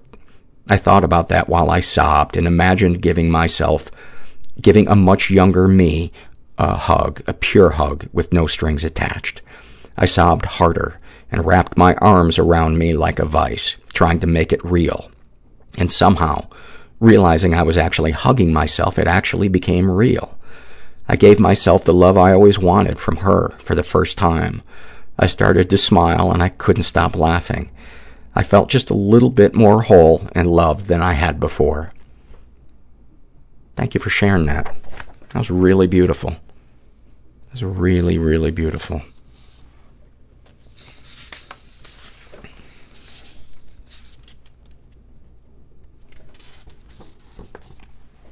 I know what it was that I that I wanted to share you when I that made me think of it when I talked about Herbert's butthole was Ivy um, always does this thing when you get up to go into another room. She's got a really sharp, piercing bark, and she'll just for like a two second burst bark really loud. And even after 13 years, it's still super jarring. And I used to always get so angry, you know, when she would do it, or just least, uh, just like, oh my God, stop it. And the first month of living here, living on my own, when I would get up to go get something, it was just silent. And I never thought that I would miss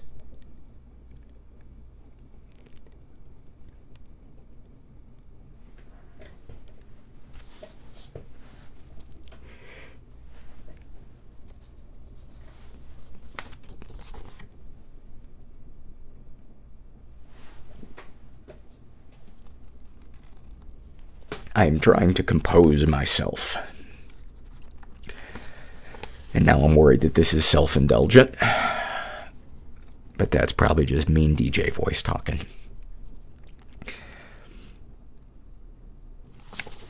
I think I'm going to have to pause. I am going to resist apologizing for uh, having to pause that. Um, yeah, the the silence. Um, it's amazing how powerful silence can be. You know, it's amazing.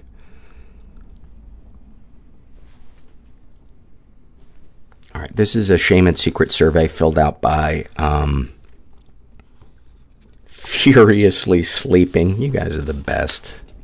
Just the fucking best. Furiously Sleeping.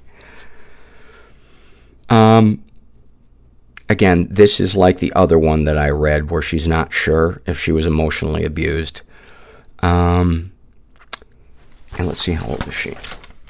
Uh, she's in her 20s, raised in a slightly dysfunctional environment.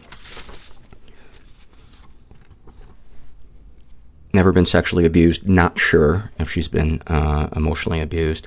As a teenager, I struggled with depression. Oh, and the, the, the thing that I want you guys to, to keep in mind as as I'm reading this and reading the things that her mom says to her, um, I could be wrong here, but this just seems like classic projecting. Her mom projecting her own personal hatred of herself um, onto her daughter. As a teenager, I started struggling with depression. At first, I tried to keep it to myself, but I found myself spiraling into a really dark place. I told my mother I was depressed and needed help. She laughed at me and told me I was a privileged brat and that I never suffered a day in my life.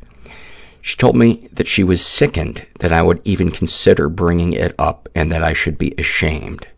I was told that I would feel better if I just exercised more. She told me I was getting a little squishy anyway.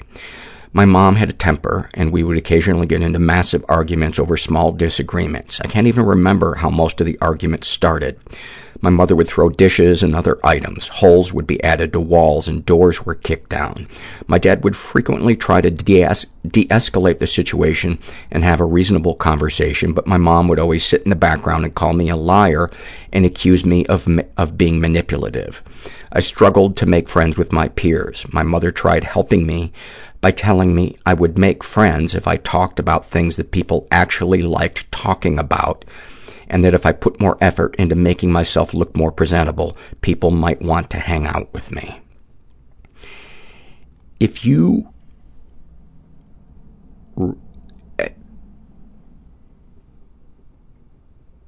I hope I hope that you are able to hear me read your survey because I can guarantee you 90% of the people who just heard me read all of that, their jaws are open.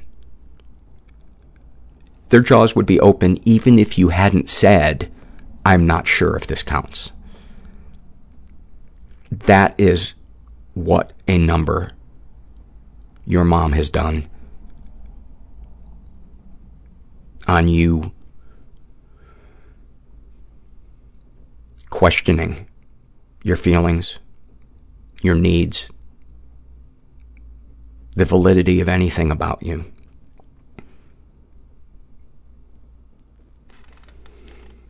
Any positive experiences. And by the way, if a person from Child Protective Services had heard one fifth of the things that your mom did or said, I don't see how you wouldn't have been removed from the home. I really don't. That is some of the meanest, I mean, that is sadistic. That is just sadistic.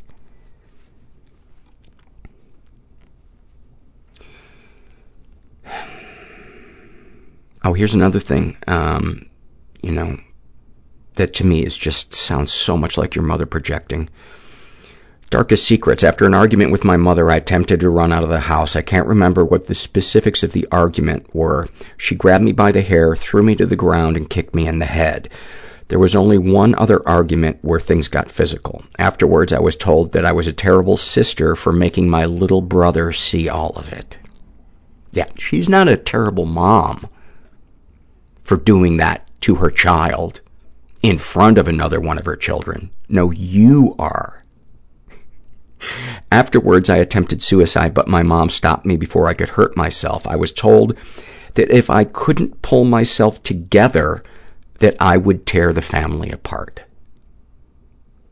I mean, that is so clearly your mother projecting that if she can't pull herself together, she is going to tear her family apart.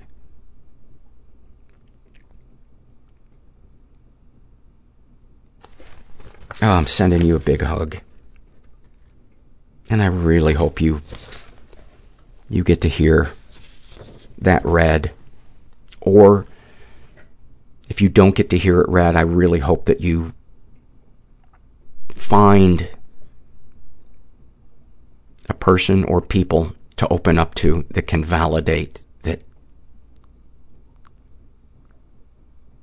it was your mom's sickness being used against you. This is an awfulsome moment uh, filled out by I'm a Casualty. And she writes, My husband and I have just moved in with my in-laws due to my severe depression and anxiety and inability to work right now. It's the week after Christmas and we decided to go to Panera for dinner. My mother-in-law asked me if there are things that could help me feel better or safer emotionally, and I told her that when she asks how I'm doing every day, I will automatically say fine or good, as I don't always feel like getting into the dark shit at 10 a.m. So she suggested a scale of 1 to 10 to help me communicate better. We agreed that a 10 seems unreachable right now and a 5 would mean managing. She asked me what a 1 would be. Maybe a day uh, of sleep and not leaving the house, question mark. Having a panic attack, question mark. For the first time, I chose to trust them with the truth and said, a one day would be feeling like I don't want to be alive, but I don't want to die. They looked at me like I caught them off guard, but longed to understand. At that point, we realized Panera was closing in eight minutes and we were the only table left, discussing my suicidal ideation in a booth over soup and salad. It feels so good to feel safe with the family I've always longed for. That's, that's so beautiful. You know, and I'm, and I'm glad that I read this right after the previous one. So you can contrast what a healthy reaction, a healthy and caring, loving reaction and discussion is about emotions and one that isn't. I think Panera ought to start uh, marketing themselves as the place where you go and break down. Mm-hmm. Get it off your chest and in your stomach. How about that? That's their slogan. Uh, or uh, don't die, there's soup. I'll keep going. Try our lost the will to live sandwich. I'd like the turkey trauma. Uh, can I get that on the holy shit that's so dark rye? I think I've said enough. I think I played that bit out. How great would that be, though, to have a restaurant where, like, you get thrown out for talking about the weather? Oh, fuck, would I love that. that would be so awesome. Uh, this is a shame and secret survey filled out by At the End of My Rope. And she's straight in her 20s, raised in a slightly dysfunctional environment, never been sexually abused, Never been physically or emotionally abused. Darkest thoughts. I sometimes think about what my life would be like if my husband died. Though I know it's not entirely his fault, I tend to blame him for our financial struggles. I love him and I'd be devastated if he died, but honestly, it would be nice to live alone and not have to explain my actions or keep up with his spending habits to see if we'll be able to pay our bills next month. I feel like his mother a lot of the time and I hate it. Darkest secrets. We moved in with my parents a few years ago because we were in so much debt. We consolidated our debt, bought a house, and moved out of my parents' place. We have since sold the house and completely maxed out our credit cards again. My husband has opened three new accounts and has one debt in collections. I don't know what to do, and I can't tell my parents we're worse off than we were five years ago. I've been really stressed and down about the whole situation and find myself daydreaming about suicide. I really want to live, but I just have trouble seeing a way out. And um, I don't know what, if anything, do you wish for? I wish to be out of debt. If we could get out of this, it would be so much less, I would be so much less stressed, and thinking of the future would make me happy and hopeful. Have you shared these things with others? Not really. My husband knows I'm stressed about money, but I don't know how much he gets it. How do you feel after writing these things down? Desperate for a solution. Um, anything you'd like to share with someone who shares your thoughts or experiences? Don't use credit cards unless you can pay them off. Don't get married before you're financially stable. Marry someone who has been independent with their ex- expenses.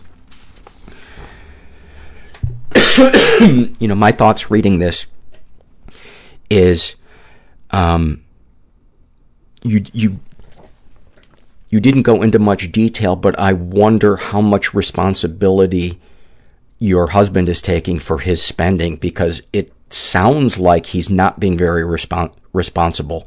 The fact that he opened three new accounts and one is already, uh, and you have one debt in collections. Um, I, does he have a, you know, is he maybe a, um, I don't know what the word would be, shopaholic, uh, uh, maybe he's a compulsive gambler or something, or I know there are programs, um, uh, 12-step programs for people um, who under earn or uh, get in debt, um, uh, gamble, all all kinds of of things. But the one thing I do know is if you don't have a line of communication with your husband and you don't express what it is that you need out of him and your marriage, um, it's not going to get better. It's not going to get better. Um, cause that's not something you can just sweep under the rug. You know, this is serious. This is like, uh, this isn't like, you know, he forgot to take the garbage out. This is, and my other thought was, um, if your parents are the kind of people that you can, um, that you feel safe opening up to, I would share this with them. You know, if they're the type of people that are going to shame you, um, I, I don't know what to tell you, but um, just try not to keep this all to yourself because that is, this is too much for any one person to keep inside. And, you know, it might be that, that you got to start setting boundaries with your with your husband, or come up with a uh, a thing of what we can and can't do, and what the consequences are if, if you know one of you uh, violates this financial structure that you that you set up. Um, but I feel for you, man. I know a lot of you, a lot of you are under huge financial pressure out there, and um, Just sending you some, some good vibes. This is an awful moment filled out by, I'm so afraid that this is just the bluest, bleakest, uh, that I'm just ruining everything for everybody. And, um, I'm pretty sure that's just the mean part of my voice, though. The mean voice in my head. This is an awfulsome moment filled out by I'm a Casualty. And she shares, I was coloring my hair in my old bathroom while at home for a couple of days when my mom, who doesn't validate my mental illness, walked in and said I should put some good worship music on. I told her I was about to listen to my podcast about mental illness that's really changed my life. I mentioned that I filled out surveys online about my anxiety and depression and that some of them have been read on the podcast and heard by thousands of people. After a couple of seconds of awkward silence, she asked me, So do you color your hair with a brush and start at the roots? I want to make that into a sweater and never take it off. That, I found that so comforting in such a fucked up way.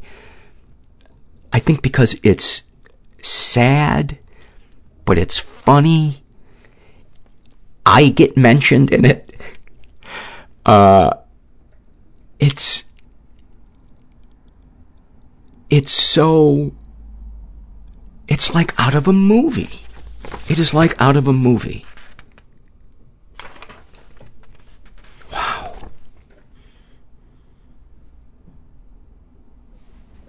Mally shares a happy moment. This is the first time I have consistently taken antidepressants, and I realized, shit, this is what a normal person feels like. It's amazing how blinded you can be, assuming everyone feels like shit every day and that they want to cry every other second. Suicidal thoughts are tricky even when you're not depressed. The depression can cause you to think so negatively about the world with such deep and logical concepts. But despite that, I can actually say I don't want to leave this world anymore. I used to feel like life just, just wasn't my thing whatever life was, working hard, having friends, etc. But I've grown a love for my brother and have grown a passion for music and guitar ever since my antidepressants started working. Now, as far as mentioning a specific time, um, crying uh, as my brother was leaving. You know, I was sad, but I never felt close to a sibling before. And growing a relationship with him has reminded me of the richness of life. I've never cried as a sibling left, and I finally grew a significant relationship with such a caring person. That's so beautiful. Thank you for that, Mally. And finally, this is um, this is from the What Has Helped You survey, and um, she calls herself the cock block depressive. I'm a fan. Her issues are ADHD, OCD, anxiety, depression, and bulimia. Um, that's also known as the pentathlon. What has helped her? Meds, uh, crocheting. Uh, and then she puts, my friends will never ever be cold again. Uh, getting an emotional uh, support animal. She is literally the only reason I get out of bed because I know I need to feed her and take care of her. She gives me purpose. What have people said or done that has helped you? My friends will always check on me when I've been ignoring their phone calls because that usually means I'm in bed with blackout curtains drawn and crying. They give me a few days to let me do me, then they come over and give me a makeover. By that, I mean they force me into the shower, jam a toothbrush in my mouth, and make me leave the house. I hate them during the process, but I always feel better when they do this. I just, I just found that so touching and so like, like the importance of life just condensed into one vignette. It's just picking each other up when we're down. And yet we have this, this stupid thing in us that tells us to just go lick our wounds by ourselves. You know, the last couple of days have been really, really hard because the finality of what my wife and I are going through is finally really hitting me. And I was just crying so much today and I didn't, I didn't want to call anybody. And, and the recovered part of my brain was saying, you need to call somebody. You will feel better. you need to do this. It will also be giving a friend of yours a chance to be your friend more deeply. And, and I did. The, the first person I texted, um, I said, can you call me? And, and she did. And, and I just, you know, we talked for about a half hour and, and I felt so much better afterwards. You know, it's not that the sadness isn't still, isn't still there, but I don't feel alone with it. And, and I feel heard and, and felt and seen. And, uh,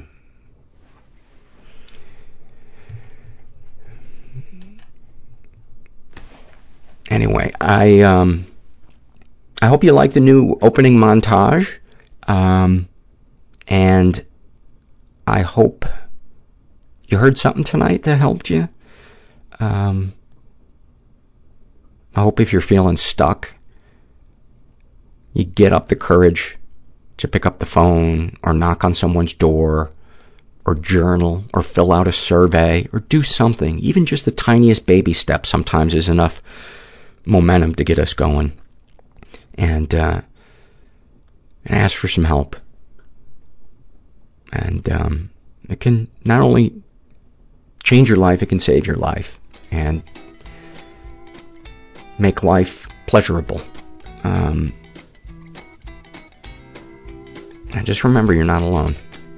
And thanks for listening. Everybody I know is bizarrely beautifully Everybody I know is weird bizarrely way. beautifully Everybody fucked up in some weird way. Bizarrely beautifully fucked up in some weird way. Bizarrely